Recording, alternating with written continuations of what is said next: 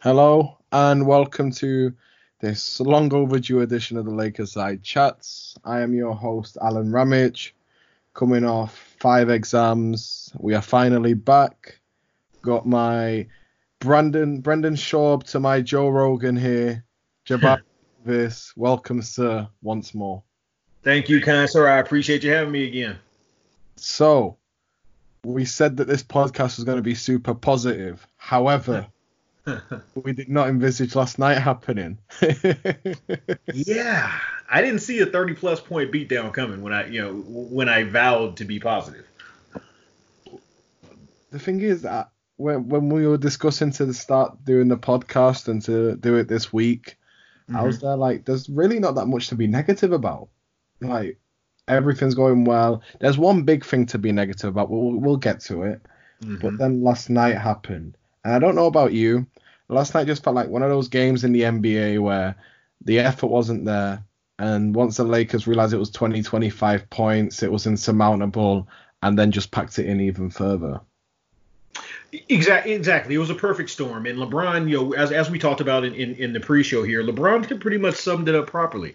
Sometimes you just get your butt kicked. You, you kind of had the perfect perfect storm in this game. You had Boston, you know, kind of reeling, not do, you know, not playing well, really needing that type of effort, that type of performance. You've got the rivalry of it. You've got, you know, the Lakers uh, didn't you know the effort just was not there. The, you know the, the, the max effort that we've seen you know for large stretches of this season you know wasn't there. They were getting beat to beat on the glass. They were getting beat to loose balls. Boston got hot, started hitting shots, got out in transition. So you know what? Honestly, I, I chalked that up to while it was frustrating to watch. I chalked it up to some nights that that's just going to happen.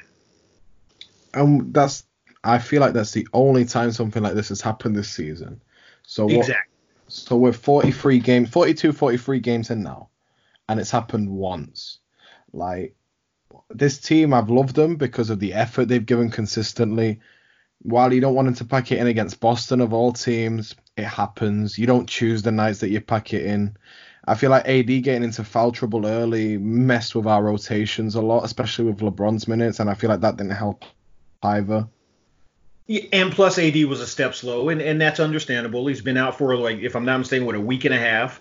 Uh, so you know the the wind didn't seem to quite be there, and he seemed to be a, you know a, a bit off. But you know, to be honest with you, by the time they face the Knicks, I would I, I would figure that he'll knock a lot of that rust off, and they you know they should look you know somewhat back to normal would you be surprised? We'll, we'll continue to talk about the Boston game, but while you mention the Knicks, would you be surprised if LeBron and AD went off for like a combined 80 points in Madison Square Garden?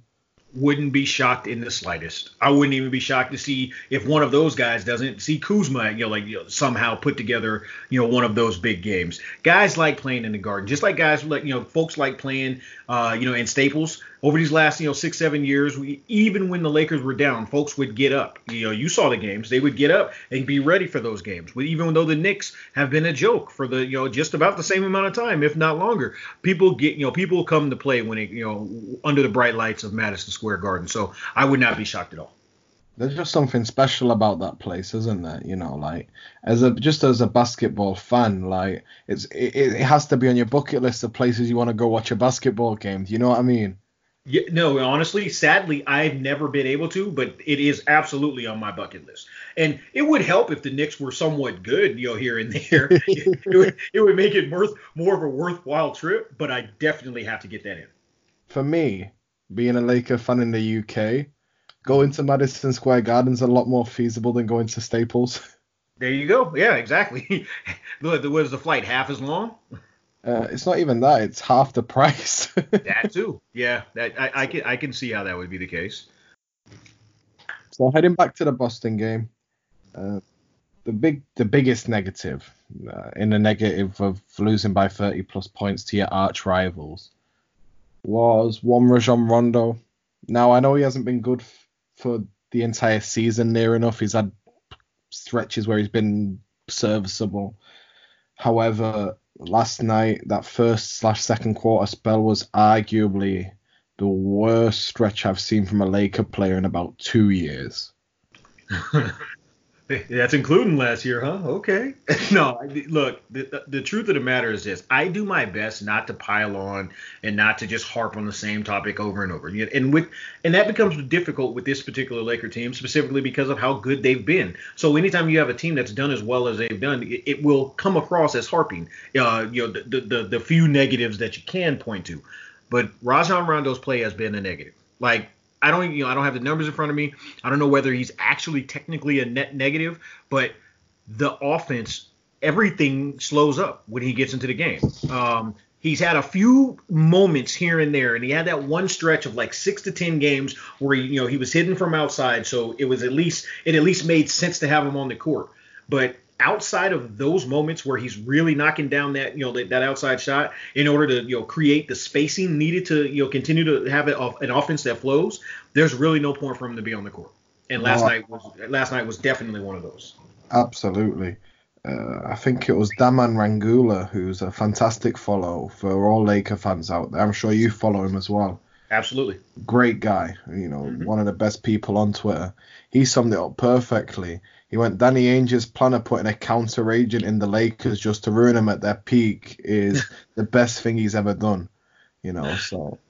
Yeah, you know, I, I, and, and that's the thing. Like, I can't even necessarily fault him. And this is where you kind of, I'm, I'm at that in between place because I don't want to fault Vogel. Uh, you know, for having to play him. There are definitely times where he plays him far too long, and I don't understand ever having him on the court at the same time as LeBron. Um, but for the most part, you know, like, he doesn't really have a viable option. You know, like you know, like in replacement of, of LeBron whenever he goes to the, you know, whenever he goes to the bench. And I know we're going to get to it later on, but that's something that I actually put on Pelinka. That like, look, I'm not saying that he hasn't done a, a, a pretty good job in a lot of cases, and a very good job, uh, you know, in in, in totality. Uh, but there are glaring holes on this roster that absolutely must be addressed before the postseason run, and that's one of them. No, I agree with you on that one, absolutely. The biggest question I want to ask is I personally, like we said earlier, it's just one of those things that happens in the NBA. Sometimes you just get your ass whooped, like LeBron said. Yep. I'm not particularly worried because the way we've seen this group, the biggest thing I'm worried about is we don't have that second playmaker. We have AD, who don't get me wrong, but it's different when you have a ball handler who's your second playmaker coming off the bench who can just alleviate a little bit of the pressure when LeBron's on off the floor. Um, apart from that, I don't really have any worries coming out from that game. I don't know about you. You know, you, you can answer that yourself, but there's no major worries. The second thing that that was that, that was evident to me was that they still need a big body perimeter uh, defender. When Jayson Tatum started going off, when Jaylen Brown started going off, they really didn't have an answer because the only guy that's on that, that can play on the perimeter that has any sort of true physicality is LeBron. And if you're expecting him to run your offense and you know lead the league in assists and continue to generate everything, while yes, it's great that he's been you know, you know showing that he's shown so much of a improved defensive effort this year, you don't necessarily you don't want to you know, put yourself in a position where you have to rely upon that. Quite frankly, it will wear him down. I recognize he's a cyborg, you know, he's this, he's that, but he's still a 35 year old guy with that many miles on his body. And while, you know, yes, it's been great that he stayed relatively healthy this year, you don't want to wear him down. You don't want to harden, you don't want to do the harden to him. Um, not that Harden is wasting a lot of his energy on defense, but you know, but you, I, am sure you and your listeners understand what I mean when I say that. Um, so I, and this is actually something that I pointed out the very first game of the year, uh, right after the Clipper game. You know, when they wound up having to throw KCP on Kawhi, it was not fair. Um, we all, you know, we all denigrated and, and totally you know, trashed KCP for it. But the truth of the matter is that was just a terrible matchup, and it's just it, it's it's not something that's realistic. When you come to when you get down to a playoff series against a lot of the teams out west, you're going to have to have big, you know, big wings that you can put on some of these scorers. Otherwise, you're going to be otherwise you could be in trouble. No, I agree. In my opinion, I think there's two defenders who can defend wings on our squad, and that's LeBron which you don't want him defending the best wing though because of mm-hmm. how much load he'll have offensively, especially in the postseason. And Danny Green, I think Danny Green's fantastic at it as well. I feel mm-hmm. like with Danny Green, the way he shot, well, we we say the way he shot, he's still shooting like 39% for the year. So mm-hmm. he's, he's had he's regressed for his standards, but for NBA standards, he's still an elite three point shooter. Defensively, he's still been at the same level he's been at the past four or five years. So while I feel very confident in Danny Green, I feel like KCP is a lot better to match with undersized twos and ones, and I think he does a really good job at that. I think KCP, we dogged him at the start of the year, but credit to the guy, he's been unbelievable since the first five games of the season. And, I, and you, go on. No, no, I, I, my bad. You, you, know, I'm chomping at the bit. I, I, I, am the first to admit I was wrong after that. For after those first couple games, he's not only is he significantly better uh, and, and and and more efficient. He's a he's a different player when he's with that starting lineup. And and you know what? That's a credit to Vogel. That absolutely is a credit to Vogel because when you know whether he's you know whether he's with the starting lineup or just you know playing a majority of his minutes with the starters, it's you know it's a you know, it, it's it's like night and day so yeah, I agree with you. you. You hit the money. You know, you hit the nail on the head in terms of you know he's best against undersized twos as well as ones. Um, yes, he's a gamer, so he's going to go out there and do what he can against threes. But it, I don't think, like I said, I, I, I put that on I put that on Pelinka and I put that on Vogel to figure that out and not put him in that position. Like I think against Lou Williams, I think if it comes to that, if we face the Clippers, We've seen it. I think he does a really good job on people like Lou Williams. Do you mm-hmm. know he, he, makes them incapable of doing what they usually do because he doesn't really. He bites sometimes at the three point shot and picks up stupid fouls, but on the whole part, he's very very good. And yes. as Laker fans, and you know me, I don't usually go into superlatives like this because you know it, because basketball's so up and down. But he a he's absolutely deserved it, and b if we didn't have KCP in a lot of situations, we would have lost a lot more games, in my opinion, anyway. At the very, I agree with you. Yeah, he, he has been a pivot. Look, uh, the the reason why I give Pelinka credit is because the parts that are there, a majority of them fit. They, you know, they, they are good. Folks have served their role. KCP has done well. Dwight has obviously been, you know, one of the storylines, you know, the first half. Uh, you know, like all, you know, when Avery Bradley is healthy, he, you know, he also plays well in his role. It's just that they also need, you know, the big wings, and they also need one more playmaker. But I, I do believe there's time, and I, and I think that they will uh, find a way to bring those guys in. Which, to be honest, is credit to Pelinka. With what happened with what transpired with Kawhi, the way mm-hmm. he had to add pieces on the well, not on the fly, but the way he just reverted to Plan B straight away, I think he did a really good job of building the roster with what we had. Um, and like you said, there is holes. I think every I think there isn't one NBA team this year that doesn't have significant holes on, which is a good for us, which is a good thing for us, which is really good because it helps us out a lot. Like I said, we'll get to like you know discussing about how we get these players, but the fact that we're only one to two players off I argue, even though the big wing is important, I argue that the secondary playmaker is a lot more important. Just because we're so impotent without LeBron handling the ball, it's crazy. Yeah, I go back and forth on that one, and the coach, you know, I know you will understand this. The coach in me wants that wing defender because I always want that, you know, I always want that, Absolutely. but I but I do agree. I do agree. The playmaking, the secondary playmaking is, you know, it, it's it's non-existent. Um, I would love, I would love for that person to be Caruso. That's not his game. It, you know, it, or at least at this stage in his career, that's not his game. I would love for that person to be Avery Bradley. That's not it. You're not going to get that from Troy Daniels, and you're not going to get that from Quinn Cook. I will actually credit Pelinka in this. They thought a lot of secondary playmaking was going to come from Boogie Cousins, and a lot of folks out there, you may say like from a center, yes, we you know for those of us that you know that appreciate his game that, or that have appreciated his game you know throughout his career i will get i will say I, I i get what the idea was but it would have been nice if they just had one more guy you know beyond you know beyond boogie especially boogie coming off of those injuries no i agree with you and, and i think that's really patently obvious with with how that the roster was transformed because if you have LeBron, AD, and Boogie on at the same time, you don't mm. really need another playmaker. So but it's just so unfortunate with what happened with Boogie. You know, this is a guy that, you know, I've, he talked to a lot of NBA people. Everyone, you know, most people just have positive things to say about DeMarcus Cousins. And the way, obviously, the whole um, thing happened with his domestic violence case and it got dropped, which is a good sign, which means that there wasn't really any evidence there. Obviously, we're not legal people, so we can't get into that. Mm-hmm. But on the whole, I felt really sorry for the dude because it seemed like he was really excited, and, and I don't know if you saw the videos when he when he first signed with us. He uh-huh. seemed like he slimmed down like 30 to 40 pounds. Like he was ready. He was really excited. You know, a lot of folks, listeners and all, they you know they won't necessarily feel sorry, you know, for an NBA player or a professional athlete in general.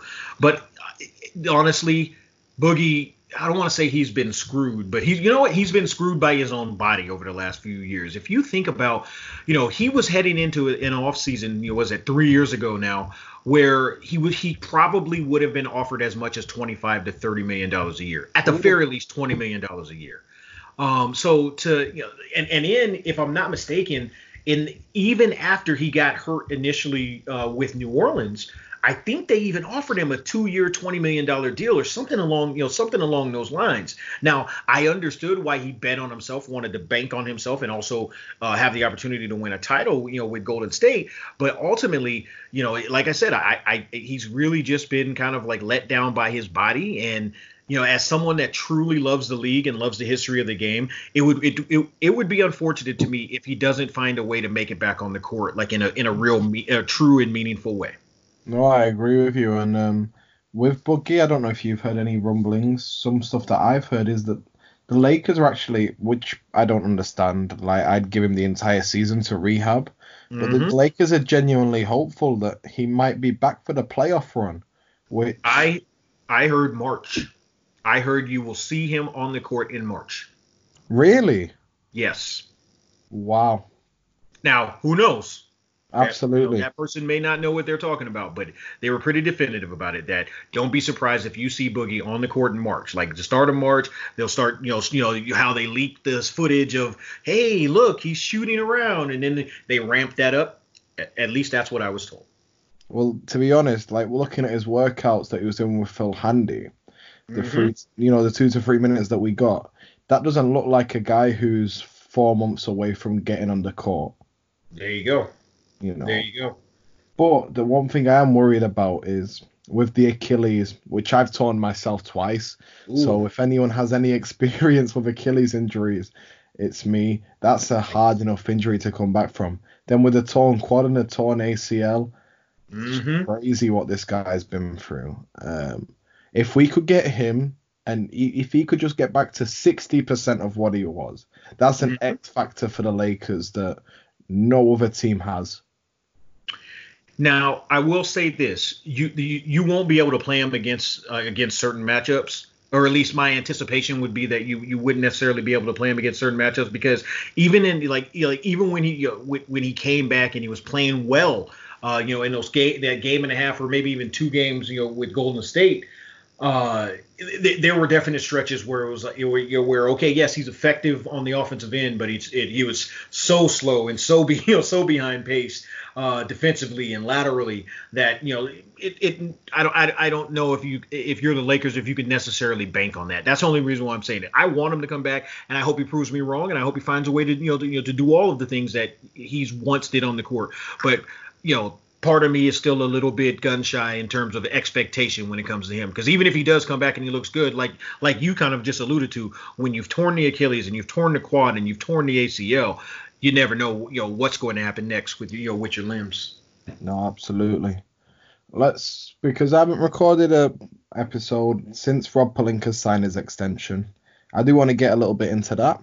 Okay. I personally, as you know, we've recorded about Rob Pelinka in April slash May. Mm-hmm. We we did we while while we did dog on him, which I don't you know like dismiss. I did. Uh, mm-hmm. I also was very wrong, but we also did throw it. We all we always did say there was always a chance that there was always Magic Johnson that was the incompetent one. As much as it pained for us to say that, you know, being diehard Laker fans and Magic being your favorite player of all time, it did mm-hmm. pain us to say something like that. But what it has shown me is a he's a very smart person.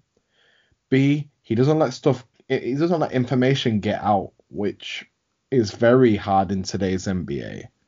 And C seems like he knows what he's doing and he has the respect of LeBron in particular. Like LeBron doesn't shout people out just by hook or crook. Do you know what I mean? You have to really impress LeBron James to get a shout out like he did on Twitter. So I'm right there with you. I but I, am going to be honest with you. I think both things could have been true. While yes, Magic's place isn't necessarily in the front office. Um, I think I, from what I saw last year, I, I'm not going to I'm not going to just say like, oh, that was Magic. I think both of them did a poor job across the board last year, and it to to be honest with you, because I see Pelinka as an intelligent individual, because I think that he is smart enough to learn from you know whether it's his own error or someone associated with him, their you know their past error. That's what gives me you know if I'm a Lakers fan, that gives me reason to truly be you know be hopeful moving forward. Uh, look, Rob Pelinka, regardless of what you know what you know what that situation was last year i think i even said it on your show even if he's a snake as long as he's your snake, you're good. As long as he's your snake, it doesn't matter what you know how you know like how you know so, you know uh, what's what's the guy? Is it Aaron Mintz that he's that he has to beef yeah. with? Yeah, it doesn't matter what Aaron Mintz thinks of him. As long as he can take care of business, you know, you know with everyone else, you're good. If you don't end up with Julius Randle, okay, enjoy that, uh, Aaron Mintz, enjoy that, New York. Ultimately, I think he's doing a good job, but now is the time that honestly he can really show me something. If he can if he can find a way to bring in a Darren Collison, if he can find a way to bring in another playmaker, if he can find a way to you know if, if ultimately flipping Kuz you know is the situation, if he can find a way to maximize that talent and and and and bring in you know that third guy, I'll give him I'll give him all the credit in the world. Now I will say this, I'm happy for him. I'm glad he got that promotion and that raise or and, and all of the different things that went into it. But I'm not just going to you know blindly align myself to him because you know how I am. you, you got to show me. I'm like the state of Missouri. I'm the show me state. You got to show me. No, no, no. I agree with you. Like as you know, I'm, I'm I'm very much the same. I'm not blindly attaching myself to Pelinka whatsoever. Yeah. However, credit where credit's due. Like, mm-hmm. if you told me in May that this guy would be getting an extension in January and we'll be, we'd all be saying, yeah, he deserves it, I would not have believed you whatsoever. Agreed. Yeah, I wouldn't have either. Which is the reason why I'll eat that crow. Yeah, I'll absolutely eat that crow because I, I I would have bet against it. Yeah, I I just I don't know. Part of me still wishes that he could have kept one of Brandon Ingram or Lonzo Ball in that AD trade. But you know, hindsight's twenty twenty. You you don't you don't let that impact an Anthony Davis trade though, as we've said plenty of times, and I still believe that. Mm-hmm. As much as I love watching the Pelicans, and they are definitely after the Lakers my favorite watch in the NBA. You know, mm-hmm. but I, I don't know about you, but I still feel like that trade ten times out of ten. Uh, eleven out of ten. Like honestly, and, and this is coming from somebody that is a Brandon Ingram stan.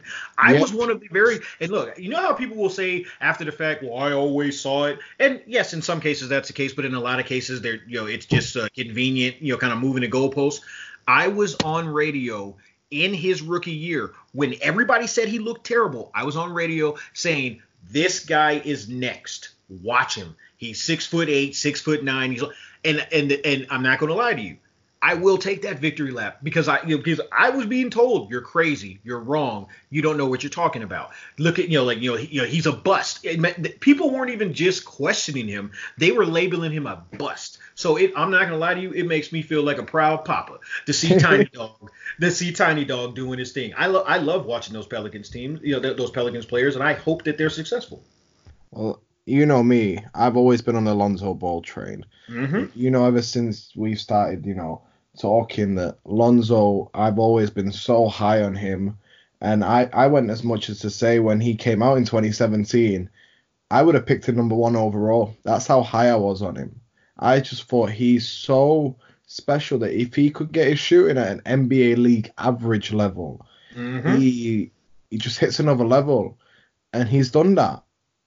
And people are coming back to me going, yo, we didn't realize he was this good. I'm like, have you not been watching the Lakers? Do you know what it is? A lot of times when when when it's young Lakers players in particular, you know, we we as NBA Twitter and NBA loving fan, you know, you know, fans in general, uh, oftentimes will kind of poo poo another team's you know young guys. Uh, folks really do that with the Lakers. And there, you know, if, if we're going to be honest about it, there were a lot of folks out there that didn't want to see the Lakers, you know, do well. There were a lot of folks out there that hoped that those, all those young guys really did suck, and then they hoped that you know when they got when they ended up with AD that you know it, it would not turn out right. Well, guess what, folks? You can hope you can hope in one hand and, and do something else in the other and see which one fills up first because those young guys are good. AD is good. They uh, AD and LeBron fit right and they fit well. And you know what? We're all you know we're all the better for it. What about the defense? The defense won't work with AD and LeBron. That's what I heard. Oh, we were told that we were saying it's going to be difficult for them to fit, you know, amongst one another. They play the same position. I, I, don't hear a lot of those same folks. I don't hear those folks saying that anymore. They've they, they've chosen something else to obsess over now. Oh, what's it called? The, the one thing that I got, I think Pelinka got hundred percent right credit to him, by the way, was the Frank Vogel hire. I, I, I remember we were texting about it uh, in the summer mm-hmm. when I told you that I thought just listening to Frank Vogel's and we, we prefaced it by saying it was an introductory press conference. He prepared for it. It was when Magic went on first take. I don't know if you remember it. Oh, I remember. the same day. Literally 20 minutes beforehand. It was crazy. Yep. Uh, but the way he talked, how eloquent he was, how he gathered the room, I thought he was the perfect adult to have. I thought he could, you know, obviously, from all accounts, he'd already had LeBron's respect from his Indiana days, which I understand because Indiana was, I know Miami had troubles with Dallas when they beat him in 2011 and then the Spurs. I truly think that LeBron's biggest challenge in Miami was beating them Indiana teams. I don't know what you think. So I feel like he garnered a lot of respect for Frank Vogel during that period. And the fact that he's just built with that, obviously, Rajon Rondo aside, I think he's got almost every decision right from apart from Rondo. You know, I'm, I'll say this. I agree 100%. And we don't have to, like, you know, uh, and, and I'm speaking generally, not like you're doing this, but we don't have to, you know, change, you know, change the conversation after the fact. Um, it's kind of like in the situation. I don't know how closely you you you you follow college football. Um, oh, okay. Yeah, I love um, it. Yeah. When when USC back in the day, when they were when they were looking to hire Pete Carroll, or excuse me, when they ended up hiring Pete Carroll, he was like their third or fourth option. They went after you know, three other big, you know, three other bigger names and Everyone guys that turned them down. It, you, I'm sorry. Everyone turned them down, as far as I remember. Exactly, exactly. They were getting turned down left and right. But then, for whatever reason, they bring in Pete Carroll, and the rest is history. It was a perfect fit at the at the perfect time, and that's what I kind of look at at this Vogel situation. He was not their first choice. We we don't have to lie about it. We we can be upfront. When I first saw that they finally settled on him, I thought okay, all right, you know, uh, you know, he was good in Indiana, cool. I hope he's you know advanced as an offensive coach. You know, moving you know at this point. I hope it doesn't end up being crazy uh, with the dynamics with Jason Kidd on that bench. I hope it does. You know, I I was hopeful, but I definitely did not believe. I, I was hopeful after that press conference, but I definitely did not believe. So that's all the more of a testament to the job that Frank Vogel has done, to the job that Pelinka, you know, the job that Pelinka did in, you know, uh, you know, completing the due diligence and still, you know, coming back around and and and, and sticking with Frank, and a, and honestly, a testament to all of those, to that entire coaching staff, because there are a lot of, you know, a, a lot of guys that have been in the lead position on that staff, and you know what, I I truly think that they deserve credit for being able to just, you know what, this is this is what it is. We've got one mission, and we're going to put it all together you know what? And there's been no rumblings, has there, like of any discontent from any of the coaches? There's not been no overmining, no undermining, mm-hmm. nothing like that, you know. And I was really worried about the Jason Kidd aspect. However, what I, I feel like Frank Vogel, what he's done is he's taken that in his stride. I feel like he's taken Jason Kidd and been like, you can relate to LeBron James, relate mm-hmm. to him. You you know, Lionel Hollins again, a, a guy who, you know why, while a lot of people didn't enjoy the grit and grind Memphis, as a coach, I loved them teams. Oh yeah, to death. I, I, I did as well. I, I thought he got I, I thought he got a, a unfair shake. You know, like, if I'm not mistaken, he didn't he win Coach of the Year and get fired the next year. Yeah, they brought in Dave Joerger. Yeah, and then fired him. so Dave you know, Joerger's a really good coach though as well. Like you know, if you are going to replace Lionel Hollins with someone, Dave Joerger was. I understand that. To be fair.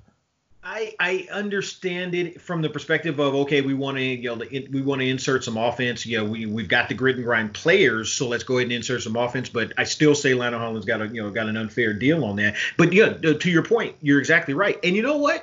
We have to give Jason Kidd actual credit because I did not think he'd be able to help himself. And and we can we can have the conversation of like if things were going differently, if things hadn't started off so well, maybe they do, do you know maybe you do hear some rumblings, but either way, we didn't, we haven't, and I, I and I think that uh, I think uh, all of those guys are due some respect for that. What I think happened with Jason Kidd is I think he's heard that if he does a good job in the Lakers, he'll get head coaching consideration from other teams. Uh-huh. I, I, I can almost put my head on it. So I feel like he's on best behavior as well. Because I don't know if you remember when David Fizdale got fired. Oh yeah. He was one of the most prominent names to be linked with that New York job. It was oh, Jason yeah. Kidd. Jason Kidd's gonna get that Knicks job. I think so as well. I, I think look, I think the Lakers at the very least are going to be in for a deep run. He'll be, you know, he'll be showcased, and he'll also have, you know, players like LeBron vouching for him. So, I, you know, you know, more power to him. Um, you know, if he winds up going over there, I wouldn't mind Fizdale taking his place. L.A. L.A. guy Fizdale taking his place you know, I really like David Fizdale. I, I think he's a really good coach. I feel like Memphis didn't work out because he was in between eras and then New York's a mess. Yeah, like you look at that roster, and it's funny because you know what? Shout out to the Knicks fans. Uh, I got a bunch power of forwards. Yeah, come on. Like you, you look at that, and it's like that's not going to work. And and David Fizdale realized that. Now, if you want to criticize him for like for mailing it in this year, I get that. But he saw the writing on the wall. That that that was writing in marker, not even pencil. like it, it, was etched in stone. Like he was gone at some point. Yeah, like he could do nothing about it. It was just, you know, he he, he was gone. It was just the timing of when he was gone. Exactly, just a matter of time. No, so I agree with you. I, I and again, it's a guy who LeBron respects the hell out of, you know, uh-huh. from his days in Miami. So yeah. Well, let's get into the part that everyone I think is talking about. Trade deadline is coming soon. There's two main players being linked in the point guard position with the Lakers. Darren Collison a few weeks ago is apparently, according to Adrian Wojnarowski, who is the best at this thing, um, he said that he's considering coming back from retirement to play for either the Lakers or the Clippers. Now, I feel like the Clippers name is thrown in there to garner interest for the Clippers. Mm-hmm. I feel like Darren Collison, if he does come back, sees an easier path to play with the Lakers, and also he can get a lot more money playing for the Lakers. Uh, yeah. I, well, I mean, just, just from honestly, just from an on a, a realistic on court perspective, the Lakers are the are the team that you know that, that can provide that. Like if, if you're the Clippers and you're right in the midst of this, you know, the best run of your, you know, of your franchise, and you're the, obviously the best opportunity that you're going to have in order to finally win a title.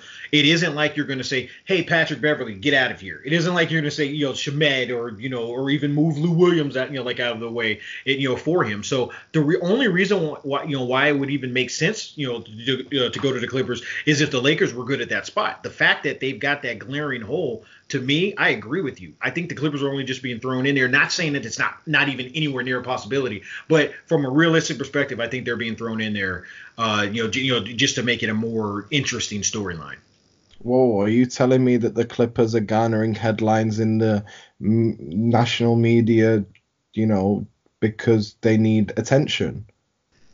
Well, oh, I, I wouldn't necessarily say it's because they need attention, but I will say that uh, having been a you know like a, a, guy that you know actively covered the NBA for you know three four years, you know for four seasons, uh, I do know that I do know situations where you kind of have to not not create, but let's just say generate uh, more you know generate sexier headlines, generate sexier topics than just saying, "Hey, Darren Collison wants to come back from retirement," and you know what? The the word on the street is that he's, he's considering the Lakers, uh, you know, you know, heavily. I also think that there might have been an offshore payment of some. I'm not. I'm not involving anyone in this, by the way. Mm-hmm. This is mm-hmm. just a rumor that I have made up before I, you know, get sued or whatever. Um, I, I, I can imagine that Steve Ballmer has plenty of offshore accounts with the names of Adrian Wojnarowski, Ramona Shelburne, uh, 20 other ESPN national media outlets, doesn't matter who you work for trying to generate buzz for the Clippers, which there's nothing wrong with, by the way. Like, get your bag. Like, you know what I mean? I'm not I'm not blaming anyone in the slightest if they are doing something like that. But yeah. it does seem a little fishy to me.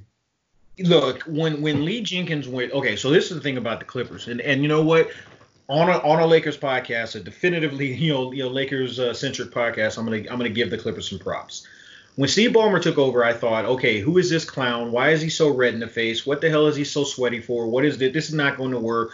Look, what are they doing bringing in a mascot? I thought it was just going to be the Clippers, you know, Clips going to clip, and you know, you know, for eternity. I absolutely have to give them credit. Not only, you know, they, they hit the ground running uh, in terms of, uh, you know, looking to kind of change the outlook, change the, you know, the, um, you know, the marketing strategy, change like, you know, the entire approach uh, in terms of their representation around the city. They did a great job with that. Uh, he did a good job in terms of uh, getting that front office together, putting you know putting pieces in place. Uh, you know, putting you know people that are smarter than him, you know, when it comes to basketball, you know, in the right places to be successful. When they hired Lee Jenkins, I thought, oh hell, okay, they really are going for it because Lee Jenkins is obviously one of the most respected, or at one point was one of the most respected sports writers or, or basketball writers, if not the most respected, mm-hmm. and a guy that had a lot of friends within the media and around the league. So it's been brilliant. You know, like all of these steps have been brilliant. So in saying that, it doesn't surprise me that, like you mentioned, Ramona is showing them love, like Woj is showing them love. It doesn't it doesn't surprise me. Um, I, I actually give them credit for that. That's one of the things that they've done exceptionally well. Like, don't get me wrong, I wasn't saying like anything bad about it. I was like, you know what? It's an advantage that you can create. You know, there's no rules about it. There's no bylaws. It's never been done before. Why not be the first team to try and do something like that? I, I respect the hustle. You know, try and find every single advantage you can, especially when it's literally a game of margins right now between the Lakers and the Clippers. I'm talking like one to two percent could tip it the entire way between these two teams. Yeah, no, absolutely, and, and, of course I wasn't accusing you of that. It was just more of like the general conversation when it comes. No, no, I know. You know, like uh, especially amongst us, you know, in Lakers Nation or amongst Lakers fans, you know, we, we like to dog them. We like to put them down. We like to keep them in their place as, you know, little brother. But, you know, sometimes, you know, it, it's kind of like, I don't know, do you have siblings? Yes. Do you, do you have younger siblings? Two brothers, younger, both. There you there you go. So it's kind of like when that first time your little brother, like either does something physical, like that, you know, that you're like, oh, or it like beats you in a race or whatever the case may be. I, I, will give little brother respect in this regard. There, you know, all of a sudden, little brother's looking me in the eye. All of a sudden, and we're not talking about from a historical perspective. We're talking about right now. He's looking me in the eye. I don't necessarily like that, and I might have to put him back down, but I will give him his credit. No, absolutely. I, I, I will. What's it called? Give you the floor on Darren Collison because, as we've talked plenty of times, you've made it clear that Darren Collison is the guy that you absolutely uh, pining for for the Lakers to sign. Oh man. Okay, so this is the reason. One, you can get him without having to get it, give anybody up. You still have your assets or your players, uh, you know, to work with, you know, play or you know, you know, move on. Two, he's instantly a guy that you know that that, that can knock it down from outside. Uh, you, if I'm not mistaken, he's had several years where he's over 40%. Um, he's a guy that can play make, not just you know, not just a guy that can initiate offense. He can actually create and generate offense for others as well as himself. So the reason why it's a no-brainer to me, and, and yes, of course, it's nice that he's a Southern California guy. Nice that he's you know he may or may not have grown up a Lakers fan. That, that's all fine and dandy. But he's he he answers a lot of questions that they have right now without having to give anybody up and it leaves you in a position to where you can still go to work and fill you know fill other holes or shore up other other positions. No, I agree with you. I feel like there's only two viable options anyway. I think number one is Darren Collison, and mm-hmm. I think he should be number one. But I feel like I feel like the Lakers, if they feel like Darren Collison will not sign, mm-hmm. they need to scrap it and just go for Plan B and go and try and get Derrick Rose. You know, yeah. while while it's not MVP Derrick Rose, he's uh, in my opinion, he's been in the top 15 point guards in the NBA so far this season. And that might be being harsh, but I'm just saying, you know, 100% been in the top 15 point guards in the NBA this season so far. He could definitely be starting for a team. Like, like I'm not saying he can start for all teams, and he can't start, and, and I wouldn't necessarily say that he can start on the best teams, but I, de- I 100% agree with you. He could be starting in you know right now. Uh, the one thing I'll say about uh, you know about Derrick Rose is this: uh, if as long as that deal doesn't involve Kuzma, and I know we kind of talked about this leading in, as long as that deal doesn't involve Kuzma, I'm one, I'm you know I, would be all for it. You you can't sleep on 20 you know 20 plus points off your bench, you know like instant offense you know type situation, and also a guy that obviously can you know can you know uh, can initiate offense. Um, so and and what's funny about that is you, you've seen it uh, you know on the timeline. It seems as though like while yes, we're down. You know, there's folks that are down on Kuzma. It seems as though they're misunderstanding what this struggle is. It's not that he can't hoop. It's not that he can't still go out and get you 20 to 25. You know, depending obviously depending upon the circumstances, depending on the opportunities. It's just that he's not a good fit for this current, you know, this current roster. It has nothing to do. It has nothing to do with saying that you oh, he, he can't still be a very effective player. You know, the very effect. You know, anywhere from very effective to very good on a given night. It just you know it's just not a good fit here. So I, I'm, I'm with you on Rose. I, I I actually I actually am far more in favor of of, of a Rose acquisition than I ever have been. Uh, I, I, just hope that it would not come at the expense of Kuz because I think that you can utilize him for, uh, you know, for for to bring in additional parts, other parts. No, I agree with you. And um, the thing with Derrick Rose as well is he's still under contract next season as well. And I feel like look, A. LeBron's played with him. I know it didn't go well in Cleveland. However, they have played together, and by all accounts, they are, you know, friendly with each other. You know, there wasn't any beef or any malice there, you know, when that whole thing broke out. But it was just a case of it didn't work. Unfortunately, he was still getting back from injuries, as far as I can, you know. Mm-hmm. No, it, I mean, like like I said, in years past, especially when he was still dinged up, I, I wasn't interested. Like I like I, you know, you know me. While I I love you know I, I'm nostalgic, but I'm not sentimental if that makes sense. Yeah. You know, I, I, love the history of the game. I really appreciate the players, but uh, if somebody can't, you know, if somebody can't go or somebody can't stay on the court, I'm not interested. Um, yes, he, you know, he he looked he looks right. He looks ready to go. He looks so, right, and he's improved his jump shot as well, which is the biggest problem mm-hmm. I've always had with Derrick Rose. He looks like a legit three point shooter now, um, which helps a lot because then that opens up his lane. Because while he has lost athleticism, if you have to guard him out to the three point line, good luck stopping him getting to the rim. Is all I'm gonna say. You, you, you know you just hit it on the head. Um, you know part of the reason why I wasn't necessarily a believer uh, was because he you know he, he wasn't able to straight he wasn't able to space the court. He wasn't able to you know and and forgive me I'm looking it up right now.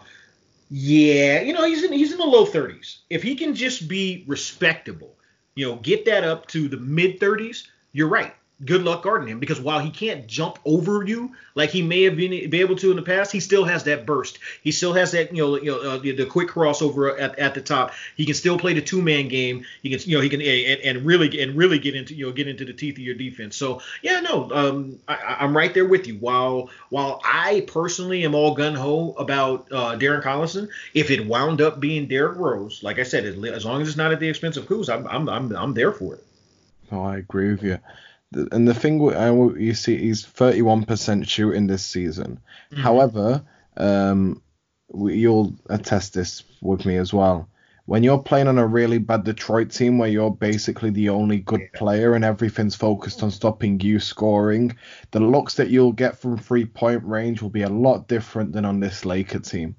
One one thousand percent, especially in stretches where he's playing on the same playing at the same time as LeBron, playing at the same time as Anthony Davis, and that can make that can make a tremendous difference. And it's another guy who I wouldn't say he's been humble because I don't think he ever got to the point where Dwight was, but he's seen the realities of like almost being out of the league. And he, this is a guy who ideally should have been a perennial or MVP, should have been an NBA champion by now. So I think while he might have, might enjoy being in Detroit, I think he him potentially going to LA would be him seeing it as a blessing, really. You know, to get to that stage where he really, you know, unfortunately his body broke down. Same thing like DeMarcus Cousins earlier on. Mm-hmm. But it's a place where he should have been four or five years ago. let, let me say this, and we don't even have to mince words about this. It's January 21st. Where would you rather be, Detroit or LA? Uh, now, I'm not even talking about the teams. I'm talking about the cities. In January, the 21st of January, there's no like, there's no question. So beyond being able to go from you know a team that's probably not going to you know probably not going to make the postseason to a team that is on a title run, you also have the ability to like get out of Detroit and get out of that snow and get out of that and be in LA. Of course, of course, you would see it as you know as as a blessing. No, absolutely. Um, I feel like we've touched on them. I feel like as long as we get one of those two without giving up Kyle Kuzma, I'll see that as a complete, a huge, huge positive for the Lakers. Fully agreed. Fully agreed. Now the one th- the one scenario where I will just quickly say, if you have to put Kuzma in that deal and it's a multi-team deal, if you get Rose and another part, that's different. If you can get Rose and and and a, and a, and a wing defender, that's different. That's a conversation I'm willing to have. Because ultimately, you know, this is all circling back to me wanting a wing defender. let's let's touch on Kyle Kuzma. All right. Uh, this this will be the last topic that we discuss what it's a problem. It's a problem that the Lakers have. Uh, he doesn't seem like he's happy coming off the bench. Mm-hmm. Doesn't seem like he fits in with LeBron and Anthony Davis as a as a person. I don't know. He keeps on throwing like little shots and jabs about his role and the energy and stuff like that. I don't know if you've realized that. Mhm. I've seen it. What do you think?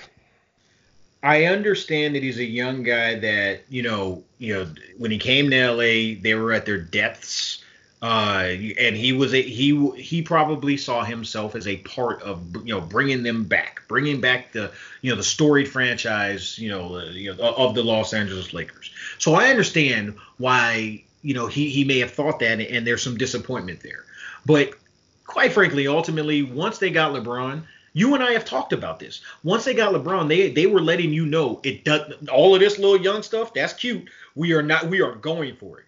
So he's had a couple years in this. He's had he's had you know he's had a you know half a year to figure out how to get comfortable alongside those guys. And while you know people would say, well, 40 games that's not enough. Ultimately, that's too bad just like you know, just like you know, no one wanted to give up on Brandon Ingram so young, and you see the year that he's having right now, and no one wanted to give up on Lonzo so young, and you see the year that he's starting to put together right now, and and, and so on and so forth. It's just too bad. The Lakers have a shelf life of the, you know like of, of only a couple years, if not this year, and then figuring out next year for next year. So nobody has time for Kyle Kuzma to continue to develop and to figure out or find a way to you know to, to, to grow comfortable in that role. He's had enough time. And I know this sounds cold hearted and cold blooded, but if you're the Lakers, you cannot afford to just say, like, ah, okay, let's take the chance that he'll figure it out down the stretch. Because yeah. you, you really don't know what's going to happen with Anthony Davis next year. You really don't know what's going to happen and how long LeBron is going to you know is going to be playing at this level. You never know how long his body's going to allow it to take place. So, I, I, while you know I, I don't want to sound you know totally heartless, it's time to move on from Kyle Kuzma. I agree with you. And it's a sad part to get to because I, I really like Kyle Kuzma. I think, you know, he seems like a nice enough person. I feel like, you know, he works really hard. Um, I feel like he's the he's the last remnant we really have of the young core mm-hmm. that we love. I mean, Alex Caruso aside, you know. Yeah. But it'll be a shame to see him leave. But I do feel like it's the right time for him to leave. And you know what? He'll go. Honestly, you put Kyle Kuzma in a situation where he can, you know, where he knows he's going to get 15 to 20 shots a night. Different player, totally different player. And I know you know this. You know, even last year, if I'm not mistaken, didn't he almost average 19 points a game, or yeah. or, or, was that the first year? Now that was the second year. You know, second year. Com- completely different player if you know, you know, depending upon the circumstances. Just like I, you, I, we talked about Brandon Ingram. Brandon Ingram, I don't know that he's putting up 26 a game if he's on this current Lakers team. That's not to say he could not eventually get to that point, but he wouldn't necessarily have the ability or have the opportunities afforded to him that he has in New Orleans. I'd like to see the same for Kyle Kuzma. I agree with you. I definitely agree with you. Last question I'm going to ask you. All it's right. a bit of a big one, but still. Oh. Realistic trade packages. What do you think we could get for Kyle Kuzma.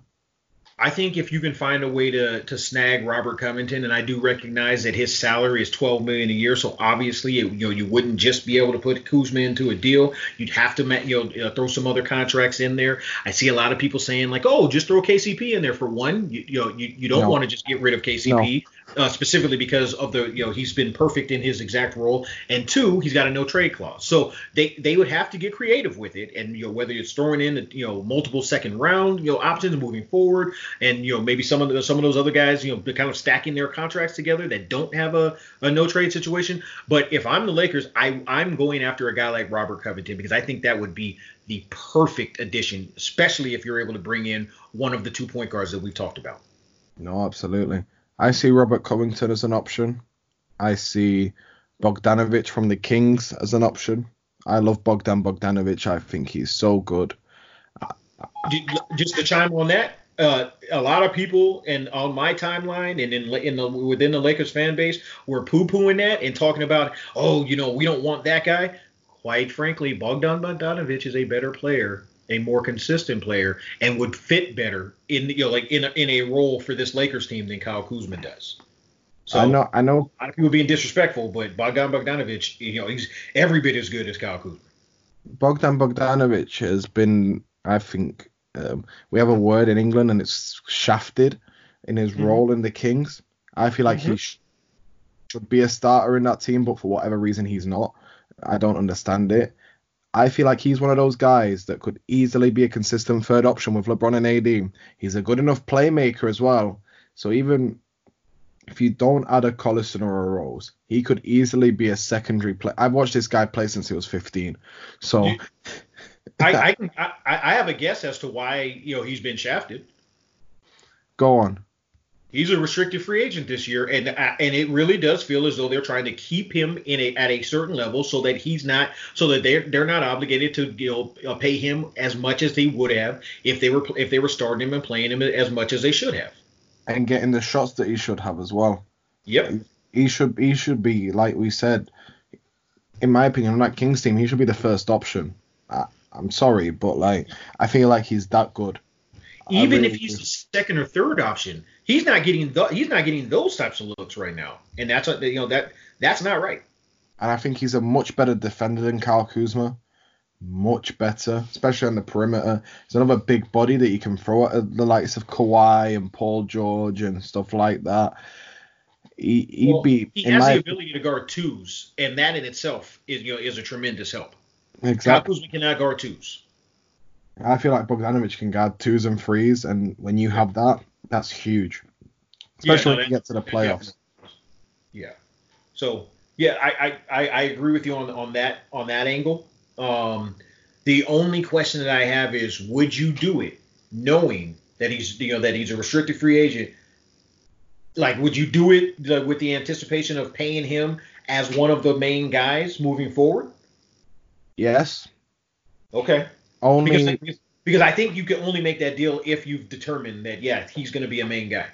I'll preface it with this: if he is as good as I think he is, which uh-huh. I think he is, yeah. Um, if there is a potential free agent in 2021 coming up that wants to join the Lakers and Anthony Davis and LeBron James, wink, wink, if you know what I mean.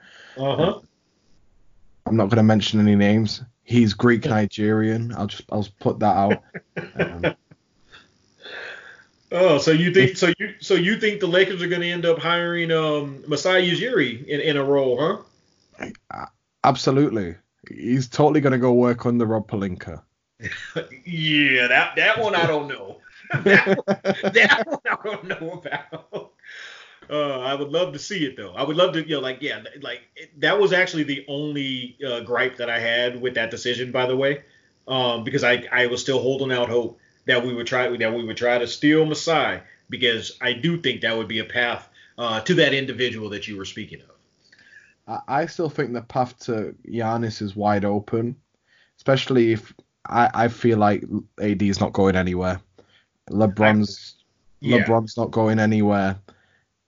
It, if you if you want Bogdanovic, you can sign him to a longer term contract in the summer, and then you can see a potential situation like what the Nets did with for I know it's a sign and trade a year after.